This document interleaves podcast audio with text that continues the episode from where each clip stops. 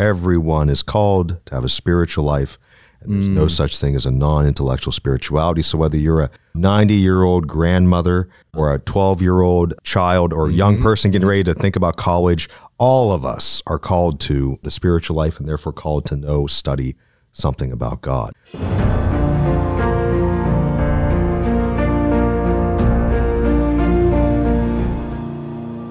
Welcome to the Catholic Theology Show, sponsored by Ave Maria University. I'm your host, Michael Dauphinais, and today I am uh, thrilled to have with me uh, Father Cajetan Cuddy, a Dominican. Welcome to the show. Thank you very much. It's a great joy to be with you. Excellent. Father Cuddy is a, a professor of uh, systematic and moral theology at the Dominican House of Studies in D.C. And uh, we're just so thrilled to have you on the show today. And we really want to spend today talking about how to study theology. Uh, just, I, I, think, a question that uh, many people, as they listen to more theology and want to grow in their faith, really want to know.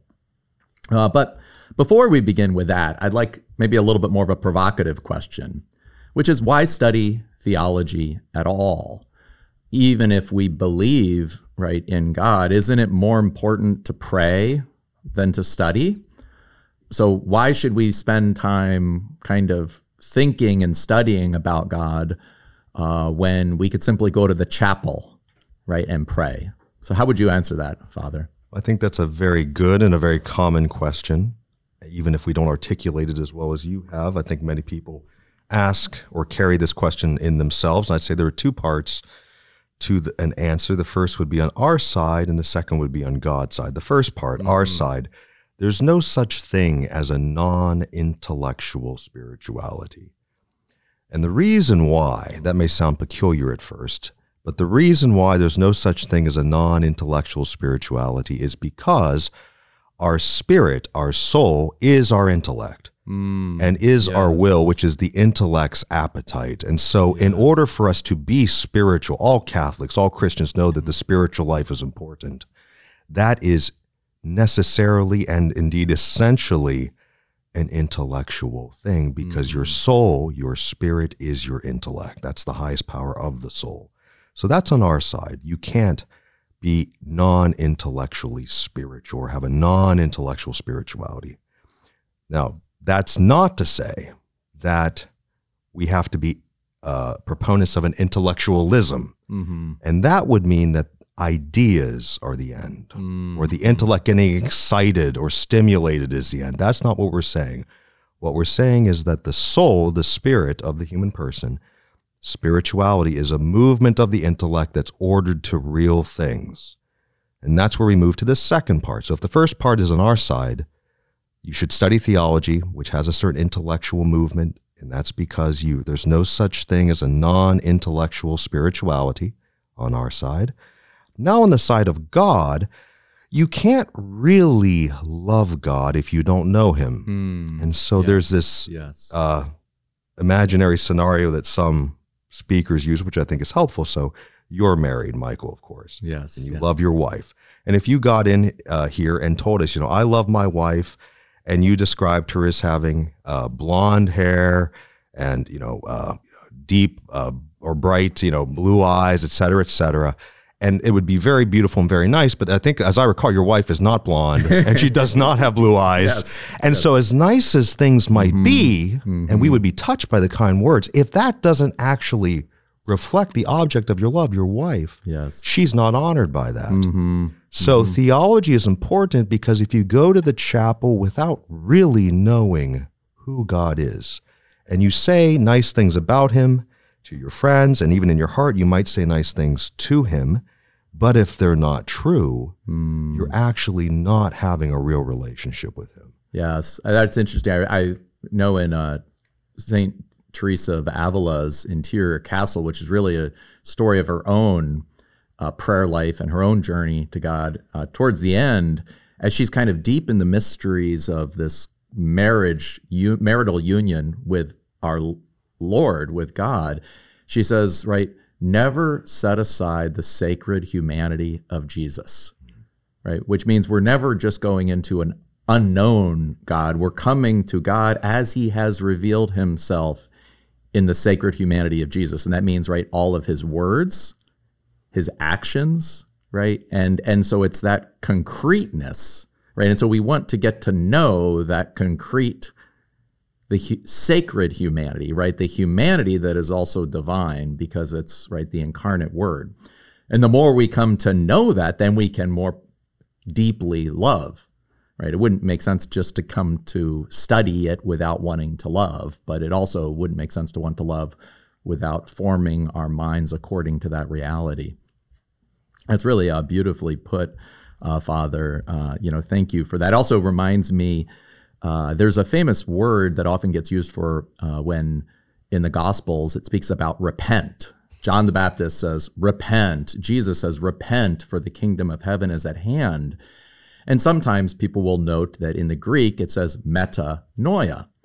And people will sometimes say that's like turning around right 360 degrees right which is a joke because right you're only supposed to turn around you turn around 360 degrees you're just doing what you're doing now you're supposed to turn around 180 degrees but that metanoia meta in a way means to kind of change to turn to have that higher order but noia comes from the greek word for nous mm-hmm. for knowing for seeing, it's our mind. So repentance is actually a changing of the mind, changing of the spirit. Repenting means turning all of us, mind, right, our full intellect, which means our intellect and our will, away from unreality and ourselves to God. Uh, so even that sense of repentance, which is an action of the will, is also meant to be a renewal of the mind, as uh, Paul says beautifully in uh, Romans 12, right? Uh, that we should be transformed. Actually, I want to read that passage because I think it's a great uh, passage for thinking about the nature of theology. And maybe you could just comment on this a little bit. So in Romans 12, Paul says, right, I appeal to you, therefore, brethren, by the mercies of God, present your bodies as a living sacrifice, holy and acceptable to God, which is your spiritual worship.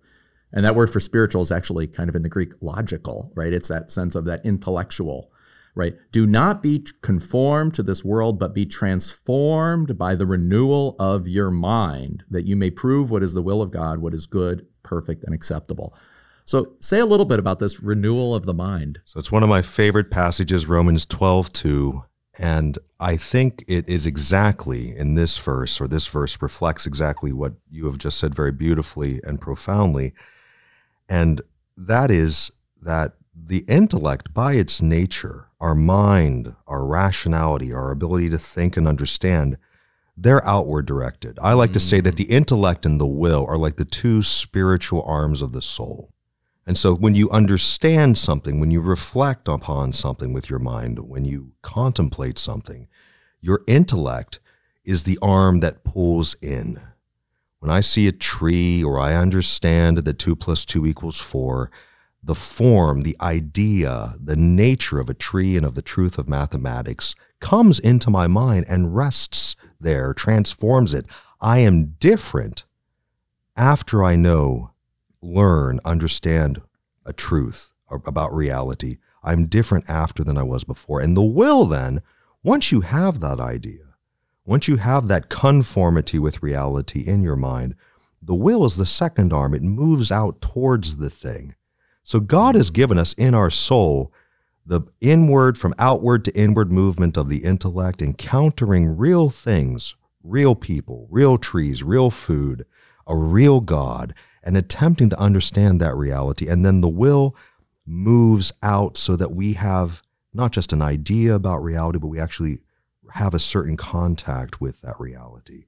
And so, this is why we could boil this down to simply you are, in a sense, what you know, mm-hmm. what you spend mm-hmm. time meditating upon, what you spend time contemplating. Mm-hmm. And we know this. So, if, if I spend all my days uh, playing Xbox, you know, as fine as that may be an occasion, but if that's all I do, my thoughts, my imagination, my dream, my preoccupations, my friends, because I'm going to be drawn towards friends who also appreciate the video game world, they're all going to be shaped by upon what I spend my time contemplating. Mm-hmm. On the other hand, if I spend time contemplating sports, we know this. If two guys or strangers are sitting on a bench and they try to have a conversation and they both they may be strangers but if they share sports interests they're immediately friends because this is a point of union and likewise when we understand contemplate god that's why the church is one. God is the principle of the church's ultimate unity.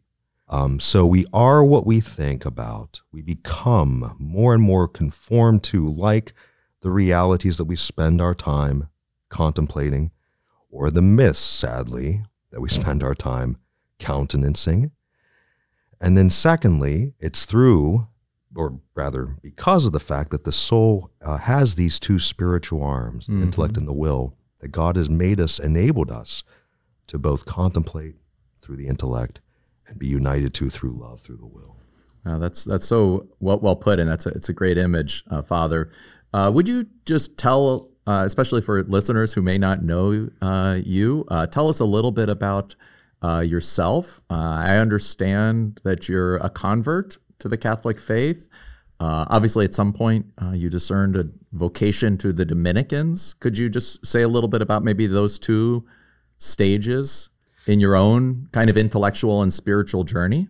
Sure. So I was very blessed. So I was adopted at three months of age from South Korea by very uh, loving and uh, devout evangelical Protestant parents. And I was reared in the countryside of Western Pennsylvania. And so I'm in the middle of the woods. And uh, then I grew up eventually there through adoptions. And then my parents gave birth to, you know, I had grew up with four younger sisters. So I was an only boy, the oldest, with a lot of time in his hands in the woods and with severe allergies. so I said, what am I going to do? So I began to read uh, philosophy and theology. I was homeschooled. And my I can still remember they gave us for Christmas one year this World Encyclopedia. And I was just flipping through it. It was probably expensive, thick paper, but I came across a section on philosophy. I was like, oh, this is very interesting. So I'm reading about Aristotle and Plato. And then I discovered, because I was an evangelical Christian, you know, who, you know, the, the theologians like Luther and Calvin who started that. And basically, from about the age of 12 onward, I was very much interested in the Reformed evangelical Calvinistic Presbyterian theology. And so, of course, I was very anti Catholic because I thought, quite frankly, that Catholics earned their way to heaven uh, through good works because we were saved by faith alone, according to the Reformed tradition. And then that they imposed, Catholics imposed outside compromisations of the truth through tradition. It's the Bible alone, as Protestants say. So I went to a very good uh, college for one semester called Grove City. And there I met one of our mutual friends, or his son, Gabriel, and his father was Scott Hahn. Uh huh. Wow. And I had known about Dr. Hahn's story because I knew some of his Calvinist mentors before he had converted. We thought he was crazy. So Dr. Hahn very kindly came to, to this Grove City College where we were freshman first semester. And we were talking about predestination, one of my favorite topics. And he recommended a Dominican, the doctoral advisor, the professor of St. John Paul II at the Angelicum in Rome, Reginald Garrigou-Lagrange, wrote a book, a Catholic priest, wrote a book called Predestination. And I was very perplexed because if Catholics don't really, they're crazy, how could they have a doctrine of predestination? So I read it. This Dominican, Father Garrigou-Lagrange, again, the professor of John Paul II in his advanced studies. And I saw in this book very clearly uh, uh, an incisive, accurate, profound, spiritual account of predestination. Again, one of my favorite topics as a Calvinist. That did two things. One, it recognized some of the things that I held dear from the Protestant Reformed tradition, namely that God is in control, mm-hmm. that He is the first cause of our salvation, while also not falling into some of the dangers that Calvin and Luther fell into, like double predestination, where God doesn't just move you to heaven, but He erroneously, they would claim, moves some people to hell. Yeah, actually, I always found in that uh, book, I think Garrigou Lagrange, uh, and I find this using it helpful sometimes with students, is he distinguishes the the received teaching of predestination from what he calls predestin uh, predestinarianism, Yes. where it's like where we have an exaggeration exaggerated notion of God's predestination so that it wipes out human causality, human freedom. Uh, but I thought that's an interesting way of kind of separating right an authentic account from this uh, kind of exaggerated account that actually, by trying to give more glory to God, it actually gives less glory to His creation, which ends up ironically giving less glory to God. Yes. Right. One of the powerful things about Aquinas is Aquinas thinks God's so amazing and powerful that he can actually create creatures that are real Yes. and act. And it doesn't, it's not because he has less power, but because he has more. Yeah, one of as the Thomist tradition, Thomists are like the, the students of Saint Thomas Aquinas. We don't call them Aquinasians. we say Thomists. Yeah. And one of the great adages or the great sayings of the Thomist tradition is that God is 100% the cause of your mm-hmm. salvation, mm-hmm. and you yourself are 100% the cause. There's no 50 50, 80 20, 90 10. It's 100%, 100%. Yeah. And so I didn't mean to, I, No, I, I no. want to get you like, uh, like let you continue that. Uh, so that was kind of where your, your, your theological thinking and your study and your conversions beginning to unfold. Yes. And so then I read a bunch of Catholic things, including some things that you wrote, I can remember. Uh, Professor Dauphinais was publishing many articles and even books uh, at a rapid rate, very impressive at that time, which were very helpful to me. And so I decided after one semester at Grove City College to transfer to the Franciscan University of Steubenville. And So I converted there my second semester freshman year, and I had the great privilege of and the honor of uh, living with Scott Hahn and his family, working as his research assistant for the next three and a half years. And during that time, I was really uh, perplexed because I loved Aquinas through Father Garrigou Lagrange, again, John Paul II's teacher, on predestination, and realized this Dominican uh, theologian and priest had written many, many, many things about all of sacred theology. And so I liked him, but then I read other professors, philosophers, and theologians, some living and some dead, and I realized that it was a little hard to understand uh, the truth about God. There were many quote unquote perspectives. And it was during those three and a half years that I began to read all of these people and discover, first of all, that we're not about perspectives, viewpoints, we're about an object, the reality. And I basically, and this wasn't planned, uh, God's providence, I'm very grateful. I kind of, after three and a half years and to this present day, concluded Father Garrigou was basically right. and so from Father Garrigou, I learned about the Dominicans, since you asked about that. And the Dominican order was founded in 1216, and they're known as the Order of Preachers. That's why after every Dominican's name, you see a comma and then the letters OP, Order of Preachers. And so after spending time with Dr. Hahn and learning from him about uh, his very uh, compelling uh, project of uniting scripture and theology, and he too appreciates Garrigou-Lagrange. Then I had uh, the great joy of meeting one of your other faculty members, one of your colleagues, uh, Father Romano Cessario, whose work I had long admired on St. Thomas Aquinas.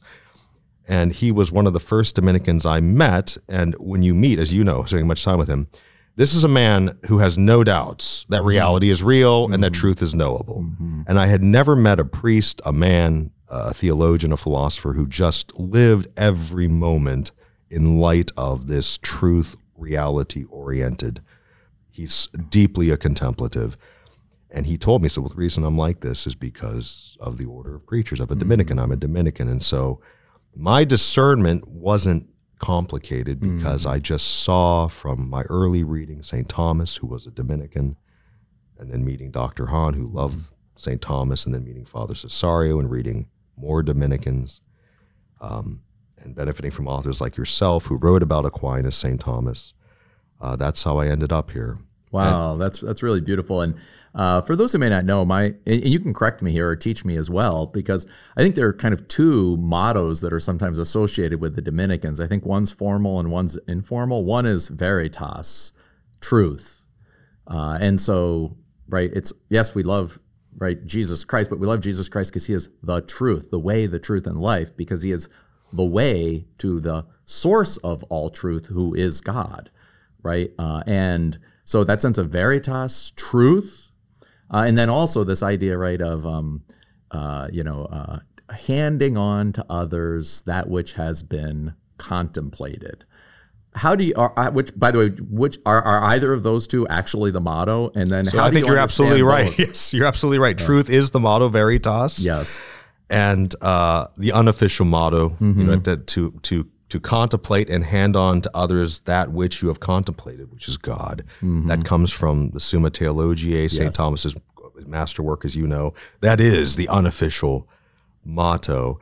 And it's interesting. This may strike our listeners uh, peculiar, you know, this emphasis on truth. Again, we fear kind of an overly intellectualistic conception of things. But all we mean by that, you know, everyone, no one's against love. No one's going to say, you know what, I really think there's too much love in the world. No one's going to say that.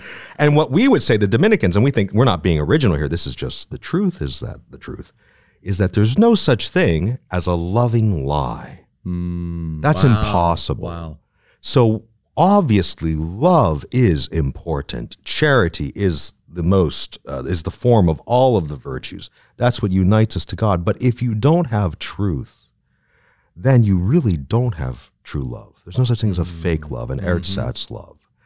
And so, what I so if somebody were to ask, maybe a listener saying, okay, all these names, Garrigou-Lagrange, St. Thomas, Father Cessario, I know about Scott Hahn, but everybody else, I'm very lost. And they say, what is St. Thomas Aquinas's, what is he all about? Is he just a smart old medieval monk or friar? No, here's what I would say. I would say St. Thomas Aquinas was an intellectual, or we could say a spiritual architect. Now, what do we mean by that? Well, if you go to France or Italy or any of, or even England and Germany and look at the old church buildings or the monasteries, they're all structured very uh, precisely. There's the place for the chapel, and there's the place for the refectory where you eat. There's the, the dormitory where you sleep. There's the library where you study. So, in terms of the architecture of the monastery, everything has its proper place. It's perfectly pointed, ordered, and in the center is the chapel, hmm. God. And they viewed the monks viewed God as the center that shaped your whole life. You're eating, you're studying, you're sleeping, you're recreating, went around God. And then, as you know very well, Michael, the time, monastic life, life in a monastery, every hour of every day has a purpose.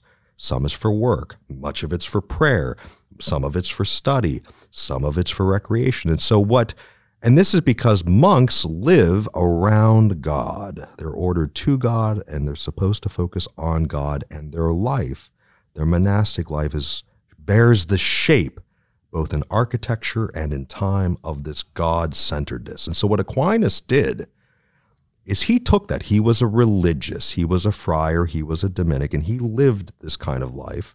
Is what he did is he basically said, I want to make God the center of my thinking and of my heart. Mm-hmm. And therefore, he put every truth, every doctrine, every principle, both of reason and of faith, in kind of a spiritual monastery, an intellectual monastery. So don't be intimidated, dear listeners, if you feel I could I've tried to read Aquinas on the internet and it makes no sense to me.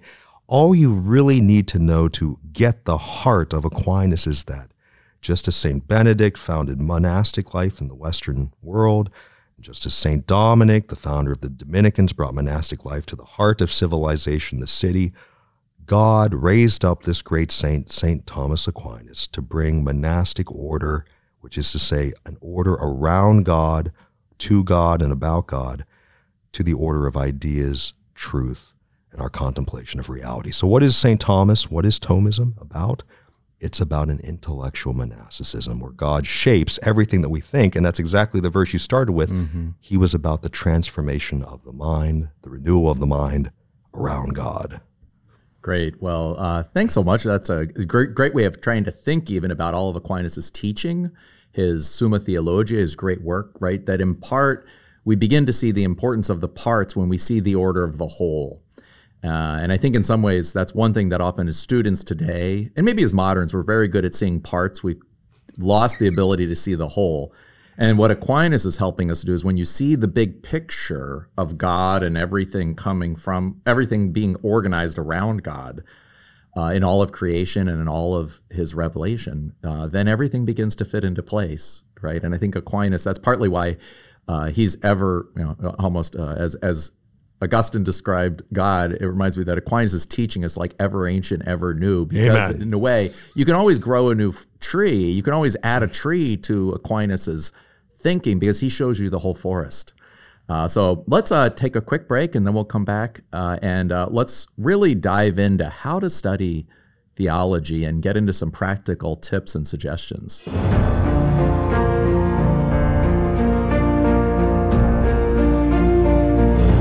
You're listening to the Catholic Theology Show, presented by Ave Maria University.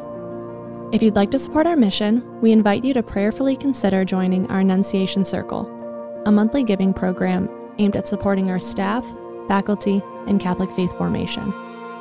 You can visit us at avemaria.edu to learn more. Thank you for your continued support, and now let's get back to the show. Welcome back to the show.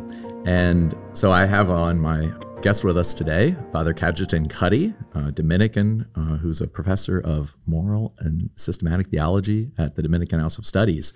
And we want to spend a little time today talking about right how to study theology. Uh, and again, uh, this when, when, when I think about this idea of studying theology, I, I can't help but think about uh, Saint Jose Maria Escriva, uh, one of the great 20th century saints. Uh, and he would say that he wanted people to have the piety of children and the doctrine of theologians. And he actually wanted, you know, lay members of uh, Opus Dei to over their lifetime almost to get the same kind of theological education that priests would get. Obviously, priests would get it in a short period of time, but they might get it a couple weeks a year. But this idea that studying the truth about God really matters.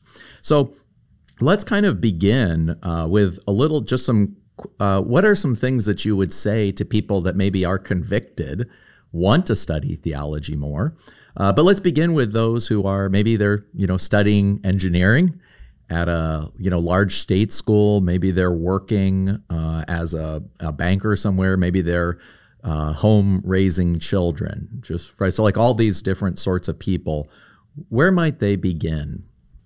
So the first thing, I very practically, I would say that when we watch EWTN or listen to podcasts like this mm-hmm. or good talks, and we become very excited about learning more about God, yeah. immediately we think, I have to stop what I'm doing, mm. go to grad school, mm-hmm. become a professor of theology or a catechist. He's Dr. Professor Dauphin's laugh. No, and that's, I would say, first, you might, maybe you should do that, but probably not. So that's very important. First thing is to study theology does not mean that you leave your family, your work, and go to a monastery yeah. and begin something. Yeah, I love uh, it. Every time a student uh, first talks to me about wanting to go to graduate school or wanting to do a doctorate, I always begin by trying to talk them out of it. Yes. Um, and uh, and obviously, and again, in some ways, if they push through that, then maybe that's because that's really what they want to do. But I always tell them we need, of course, all lay people or, or and, and priests should be well formed theologically, right? And that's really a calling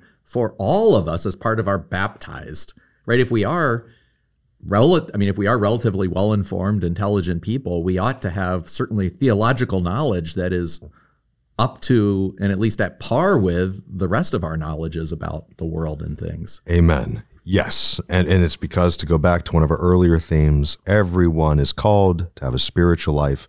And there's mm. no such thing as a non intellectual spirituality. So whether you're a 90 yeah. year old grandmother or a 12 year old uh, you know child or young mm-hmm. person getting ready to think about college, all of us are called to uh, the spiritual life and therefore called to know, study, something about God. Mm-hmm. So the, that's the first thing. Second thing, I would make a, a distinction that might surprise a number of listeners. Usually, the first thing we do when we say, I want to study about God, and God's immaterial. I can't find him. I know he's in heaven and he's in the tabernacle, but when I go and talk to him, he doesn't talk back. So we immediately then go to the Bible or to the catechism. Now, this is where we have to make a distinction. The Bible is the holy written word of God. The word of God is broader than the Bible. It's sacred tradition. It is includes the scriptures and tradition both, but the Bible is the unique is a unique and prized expression. However, the Bible is not God. Mm-hmm. And it's a subtle point, but I notice more and more amongst both lay people and grad students in theology and even professors, we have kind of made theology almost like a Bible study. Now, again, to clarify, the Bible is a very sacred book. It's God is the, the divine author with many human authors working together. But the Bible is an instrument which is meant to bring us to God Himself. We could know, the devil knows that book in front of you, Michael, mm-hmm. better than anybody else, but he is not going to heaven.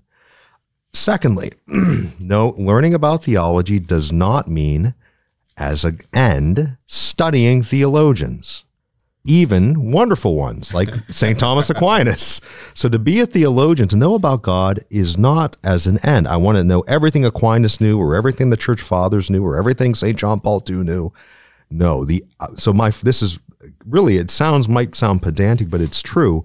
Theology in its literal definition means the study of God or even speech about God. And so the first thing we have to do is think about what does it mean to study God? It does not mean to study a book as an end or a theologian as an end or even the Bible as an end, purpose, the final stopping point, but rather with through the Bible and with theologians, both living and the saints of the past, to look closely to God. I have a feeling you want to say yeah, something. No, yes. I think that's I think that's so well put, and it reminds me that Fides et Ratio, John Paul II, actually, and and in part there, he's really defending the integrity of the Bible and defending the integrity of the Word of God, first in part written in Scripture as capable of mediating divine truths. Uh, and in the midst of that, he also says, but we must not fall into a biblicism. Mm that idea that we can't right? The the Bible is part of the way and it's kind of like the premier written way. It's the written word of God. Uh, but it's meant to communicate to us truths that are who Jesus Christ is. Uh, and and if we only stick with a biblicism, we could be limited to perhaps being worried that we have to stick with the words or the images only of scripture when the church had to come up with using other words. Famously, right in uh, Nicaea, the church said that Christ or the Son was homoousios with the Father, consubstantial with the Father, even though the word homoousios and consubstantial are not in Scripture, right? The word Trinity safeguards the mystery of Jesus Christ as the revelation of the Father, but is again not in Scripture. So, so I think that is something that yeah, he mentions, and I I like too the fact that the Catechism at one point says, right, Christianity is not a religion of the book; it's a religion of the person Jesus Christ. Although I do remind people that it is a religion with a book. Yes, so, absolutely, yeah, absolutely. Yeah, absolutely. and many books even. Yes, yes, of course, magisterial. Yes, yes. yeah, yeah. Yes, so I love that. But no, but I do think that's a great thing because I also think too is if people go to, and, and even if we look at say Second Timothy, right, three sixteen, beautiful line about Scripture. Uh, right, all scripture is inspired by God, profitable for teaching, for reproof, for correction, for training in righteousness, that the man of God may be complete, equipped for every good work. Again, scripture is awesome it's inspired by God, right? And, You know, it's it's it's inerrant as long as we're understanding it according to the teachings of the church.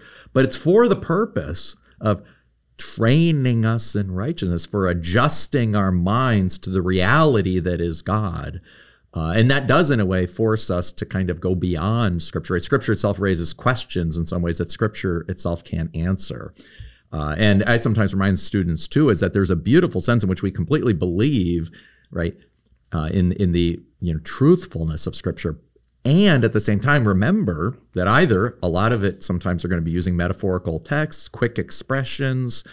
Uh, that you're going to also have times where you know Paul is also just dealing with a crisis in Corinth, so he writes a letter to Corinth. There's amazing theology. There's amazing proclamation of who Jesus Christ is, the reality of the resurrection beautiful line right in 1 Corinthians 15 where he says, right, if Christ is not raised, we are the most to be of all pitied, or we are the most uh, pitiable of all people. Uh, right, but you can't get the entire like he wasn't writing a treatise, so you have to you know kind of gain these insights, but recognize that we also have to kind of move from them to try to understand God. So I think that is a beautiful uh, way of beginning. Yeah, and yes, absolutely. Everything you say, I, I agree with 100%. And yeah, the Bible is precious. The magisterial texts are precious. Certainly, the works mm-hmm. of Aquinas, Augustine, Irenaeus, Athanasius, all the great fathers and doctors of the church are precious, but they are not God. Mm-hmm. And you can make books mm. and theologians and ideas about books and theologians and even ideas about God, you can make them idols. Mm-hmm. So that's what we're that's so the two negative things. One, you don't have to change your life to study yes. theology, mm-hmm. to study God, because everyone's called to have a spiritual life, which is to say, a life where your intellect searches for the truth of God. Secondly, don't uh, the theology is about God. It's and it's indirectly as an instrument, as an aid about the theologians. Because I like to think if we look at the, the, the theologians or the, the, the, writers of theology, many of them great, very useful, many of them saints, but if we think of them like a telescope, mm. God is huge, but he's a little elusive to our comprehension, more than a little. It's like a planet far away, and through a telescope, we can see more clearly the profound God, just like we can see through a telescope more profoundly the planet. But what we can do, to, especially today, is now, instead of looking at like Aquinas, how did he set up through his theological contemplation his telescope? What we've done is now we turn our telescopes and we're just looking mm. at Aquinas, mm-hmm. or I'm looking at you know Professor Dauphinais, or I'm looking at Father Mancini or Professor Nutt. You know, I'm listing professors here, and what I do is I do look to them. Okay, Dauphinais is a smart guy. He's a holy guy. He sees God. I want to see him clearly, God clearly. So I'm going to look how does Dauphinais set up his tripod? What kind of degrees, angles does he have? But I'm not yeah. focusing mm-hmm. on your on you as an end. Mm-hmm. So it's about God. We're looking to the planet, to God, to the to the reality. Then the second thing I would say, I actually I would say the two books in addition to the Bible, yeah. of course of course, the Catechism of the Catholic Church, but this is going to surprise some listeners, and it's not meant out of traditionalist reactions to anything. But the Roman Catechism or the Catechism of the Council of Trent mm-hmm. with the New Catechism, if you read them together, it it's very helpful. Now, why? The Roman Catechism in the 16th century was the catechism that came out of the, the Church's Council of Trent. And what I find is very useful even now is that that catechism presents very clearly and simply and in a well uh, ordered structure the articles of the faith. Mm-hmm. The new catechism, of course, is the one you should cite. It's it has priority. It's the one John Paul II promulgated. The problem is it's almost too profound for most yes. people. You can get lost mm-hmm. in that. It has it's it's it has it, it is I mean, there's so much in it. It's, you're not just getting the forest; you're getting lots of trees. yes. It has so many quotes from Scripture, yes. from the fathers. Right? It's it's beautiful, uh, and I could also imagine too, that especially as you're learning and studying it, it's almost like it's like drinking from a, a, fire hose. Yes, it's a little more than you can take in at once. Yeah, so my count, both are available on the internet. If you type in the Catechism of the Council of Trent, also mm-hmm. known as the Roman Catechism, you can find it. I would read that. It's not very long, mm-hmm. and it talks about God, about Jesus, about the commandments, about virtue, about mm-hmm. sin, about grace, about the sacraments. Very clearly, mm-hmm. point, point, point, and then and also interesting, by the way, that was in a time when, uh, with the partly with the Protestant Reformation, and then with the proliferation of the uh, printing press and other yes. things like that, you kind of had a destabilization of information. People began to get information all over the place, and it began to become confusing. In my mind, very similar in a way to our age, yes. where you know now on the internet, it's like even like there's not even Protestantism anymore. There's just a like there are a million different flavors of Christianity or confusions or different stuff like this. And so in those times, it really is helpful. And I think that sense of the Catechism of the Council of Trent was trying to go back to the Creed, mm. Uh, the Apostles' Creed, as received and promulgated right by the Church, uh, and trying to articulate that in a precise and clear way in an age, in a way of kind of we almost kind of call it misinformation and in an age of confusion. Um, that's really you know beautifully put, and it's interesting too for uh, people who may not have you know thought about this before, but it was the Council of Trent as well that started seminaries. Yes. So there was a standard formation uh, of priests. Uh, rather than just having them being formed by you know local bishops or you know local canons uh, that might be at cathedrals, And as a result, we kind of had this huge, sometimes what's called the Catholic Counter Reformation, but which is kind of silly. But anyway, but this huge Catholic, uh, vibrant expansion and reform of Catholic life for the next several centuries. Uh, that was had a huge missionary dimension, uh, generated lots of saints, uh, so many of our beloved, uh, you know, saints of that time. And so I think you're right. That sense of that clear teaching amidst lots of confusion, even though it may seem like the Council of Trent was a long time ago, it actually, I think, in some ways, it has it does have a lot to share with our own age. Absolutely. And the parallels, that's very interesting. The, the chaos and the confusion and the proliferation of ideas in the 16th century is very similar to what we're experiencing today. I mean, Gutenberg inventing the printing press, and now we have Wikipedia. Mm-hmm. So, what do we, and so the Catechism of the Council of Trent as a starting place, mm-hmm. it's not the end, it's not the only thing, but it teaches the essence of the Catholic faith, which does not change, which is the same yesterday, today, and forever. Now, after you've gone through the Catechism of Trent, then I would recommend read the New Catechism, mm-hmm. the Catechism, which also you can find on uh, the internet, on the Vatican's own website. And that's something I would say do a page or two a day or a couple paragraph numbers a day. It's a long thing, it's a profound thing. And it's almost it's theological but it's also contemplative. But then if you want to bump it up a notch, what I would recommend particularly for lay people is a spiritual author who is profoundly clear and also a great philosopher and theologian, but he, he carries his philosophy and theology lightly and uses them for the spiritual life. And that's, I think, he's the greatest spiritual author of the 20th century. Luis Martinez, Archbishop of mm. Mexico City in the early 20th century. He wrote two books. The first I'd recommend, which is available reprinted in English on Amazon, is uh, Secrets of the Interior Life. If there's one book that I would give to every Catholic faithful to read that summarizes with profundity and simplicity the theology of the spiritual life mm-hmm. with practical points, it's Mart- Archbishop Martinez, Luis Martinez, Secrets of the Interior Life, first, and then his book, also available, Only Jesus. Incredible. As a Thomist, as a philosopher, as a theologian. It's all there. His favorite author was Cardinal Cajetan, a great mm-hmm. Thomist of the 16th yeah. century, but he wrote so mm-hmm. profoundly. I haven't seen a better articulation of the gospel. That's with beautiful. I, I, know that we've uh, assigned his book, The Sanctifier. very good, Holy which Spirit. I think is the third book, probably yeah, yes. maybe in the trilogy. Uh, but the, yes. on the Holy Spirit for uh, understanding really moral theology as a flourishing of the gifts of the Holy mm. Spirit mm. in the person. That's really beautiful. I also I don't know if you have any thoughts on I, I found um, uh, I think it's Monsignor Eugene Boylan. Sure. Uh, this tremendous lover. Yes. Uh, as a great articulation as well of this intense theological precision in terms of who Jesus Christ is and the what what he does in moving from creation to the incarnation to the church to the sacraments to ultimately our union, right, with God, and but tying in a way both the doctrine and the spirituality. But those are wonderful suggestions about um, uh, Luis Martinez. Luis Martinez. Those, uh, three books I think are are wonderful. Um, just I wanted just to say uh, one more thing before we kind of start turning to our closing. But uh, Saint Thomas Aquinas.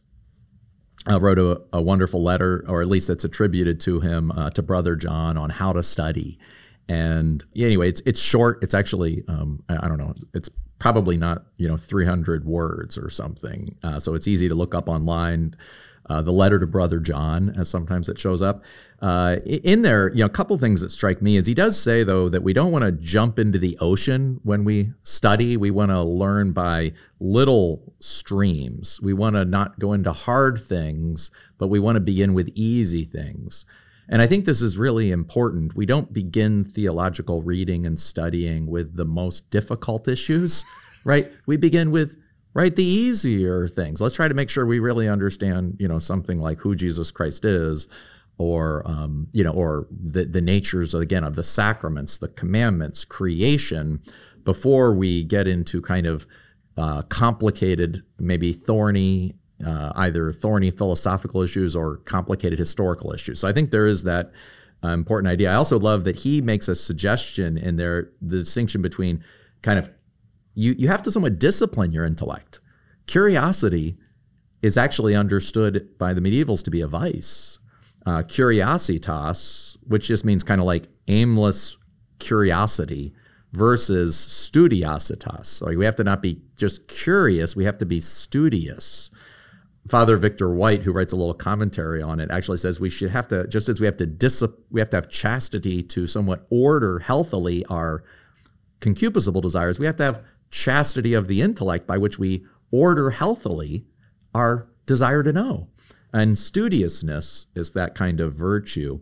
Uh, and anyways, I think he just says a lot of things there. Is there anything kind of from that letter that you um, think listeners or that has struck you?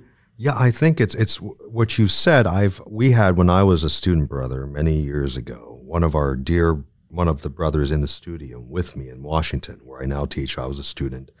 His name was Brother John, and when he Oh, discovered yeah, this yeah. letter, he's like, "I feel like," and he had a hard time studying. mhm. He said, "I feel like this letter was written for me."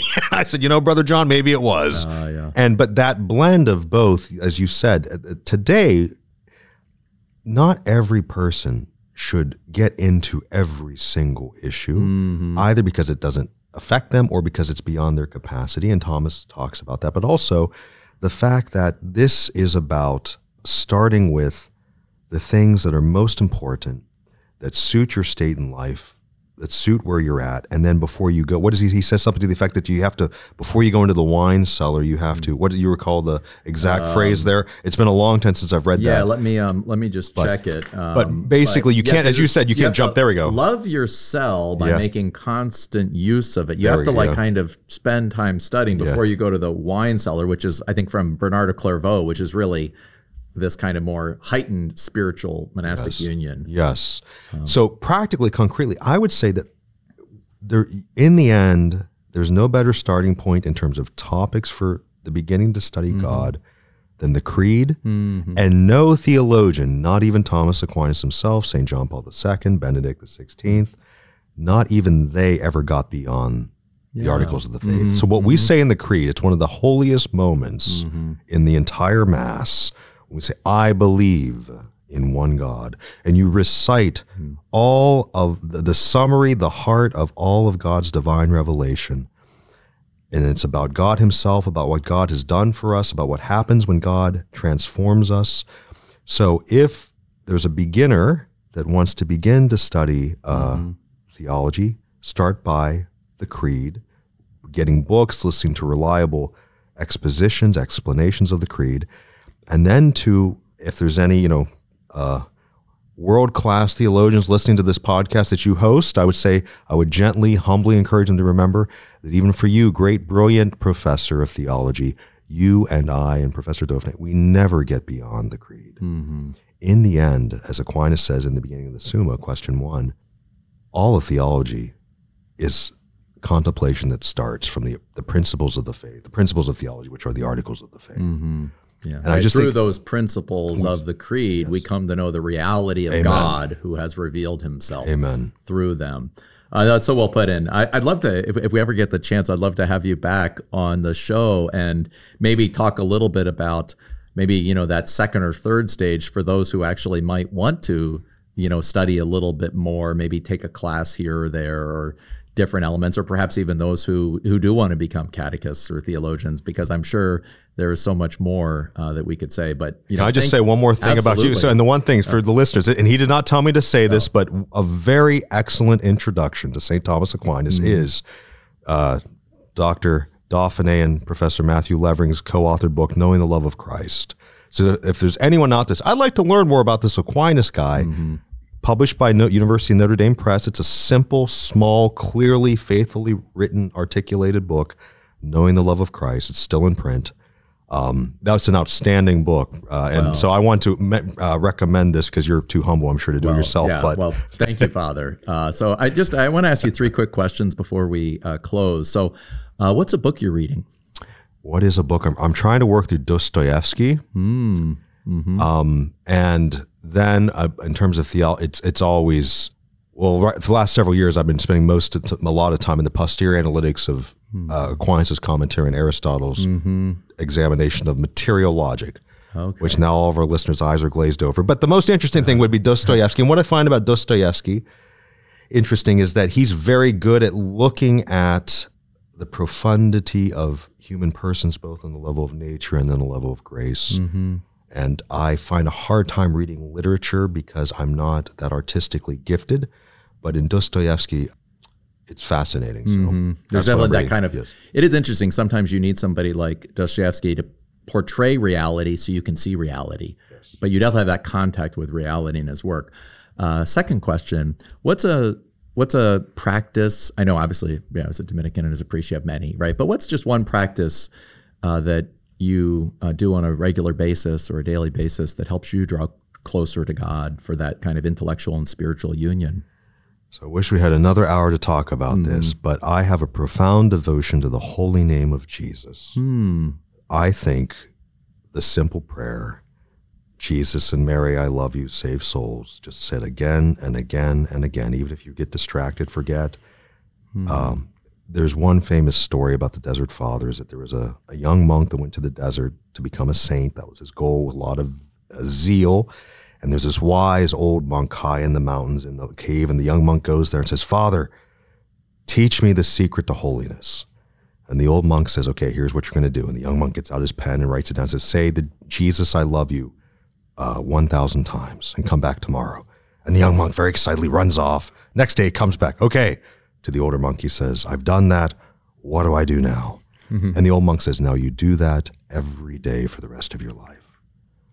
I think we can't get into it now. That the theology and the philosophy associated with the holy name of Jesus Wow. is powerful. So that's what I That's do. beautiful. It almost reminds me of Aquinas. There's a great scene at the in his life where he's written uh, uh, the treatment of the Eucharist in the third part of the Summa towards the end of his life, and he puts it before the altar of the crucifix, and he just says, you know, wants to put all of his writing, and he says, "Here, Jesus, it's this is this is for you. I'm offering it to you." And he has a vision, right, where Jesus says to him, "Thomas, you've written well of me. You could have whatever you want. What would you like?" Uh, and uh, he says, right, nothing but you, non nisi te, nothing but you, Jesus. So I think there's something really beautiful that. And then a last question is, is there an idea, or maybe a like really, is there a false belief you held about God at some point in your life that right caused harm in a way to your life? And what was the truth you discovered? I think it was, I had, yes, that's a very good question. There were many, I'm sure, but the one that comes to mind was that I always knew God was real. I always knew God was lovable, and I always knew God was infinite and perfect, all the attributes that we know.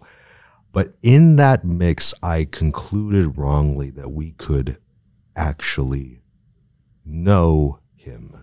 In other words, like it's almost like He's so high up, you can't really have any true knowledge about him. You can only kind of approximate it. Mm-hmm.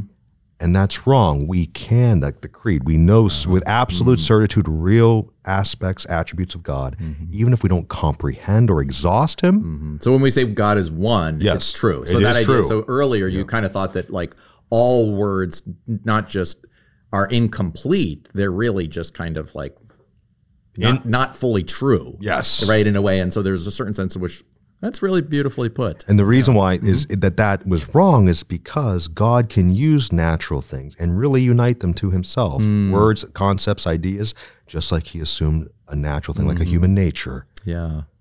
And of course, ultimately, when we call him Jesus, right? That's right. That's he is God. Like that Amen. is in a way, and we, it's, it's complicated to understand that the Creator is also the creature, but that's the beauty of the incarnation. Well, Father, thank you so much for being on our show. Anyway, those are, and I love those uh, tips about uh, those three books from uh, Luis Martinez. Uh, those will be great things for readers uh, to look up. And uh, anyway, thank you so much for being on our show. It's a great joy. Thank you. Thank you so much for joining us for this podcast. If you like this episode, please rate and review it on your favorite podcast app to help others find the show. And if you want to take the next step, please consider joining our Annunciation Circle so we can continue to bring you more free content. We'll see you next time on the Catholic Theology Show.